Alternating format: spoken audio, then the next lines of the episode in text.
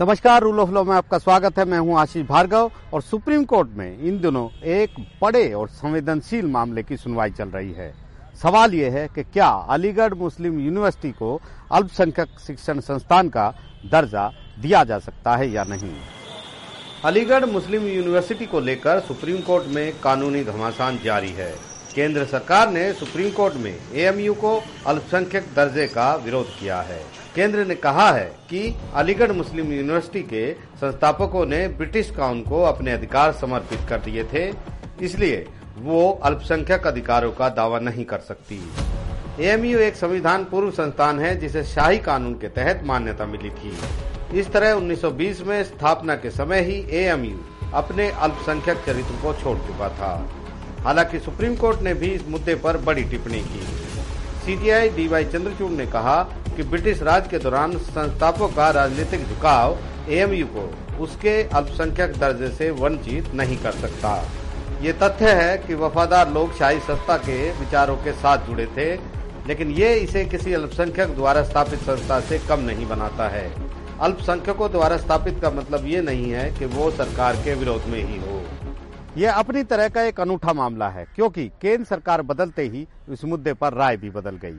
UPA सरकार के जाने के बाद एनडीए सरकार आई और उसने इस मामले में अपनी अलग दलील दी। उन्नीस सौ सड़सठ में सुप्रीम कोर्ट ने अज़ीज़ बादशाह मामले में एएमयू को जो अल्पसंख्यक का दर्जा मिला था, उसके खिलाफ फैसला सुनाया, जिसको पलटने के लिए उन्नीस सौ इक्यासी में केंद्र सरकार एएमयू अधिनियम में संशोधन लेकर आई।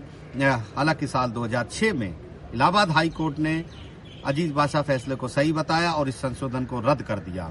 ये भी कहा कि अज़ीज़ बादशाह में जो सुप्रीम कोर्ट का फैसला था, वो बिल्कुल सही है। इसके बाद एएमयू के साथ साथ यूपीए सरकार भी अपील में सुप्रीम कोर्ट पहुँच गई, लेकिन साल 2016 में जब सरकार बदल गई, उसके बाद एनडीए सरकार ने सुप्रीम कोर्ट में कहा कि वो यूपीए सरकार द्वारा दाखिल अपील को वापस ले रही है और इसके बाद ये कानूनी लड़ाई शुरू हो गई।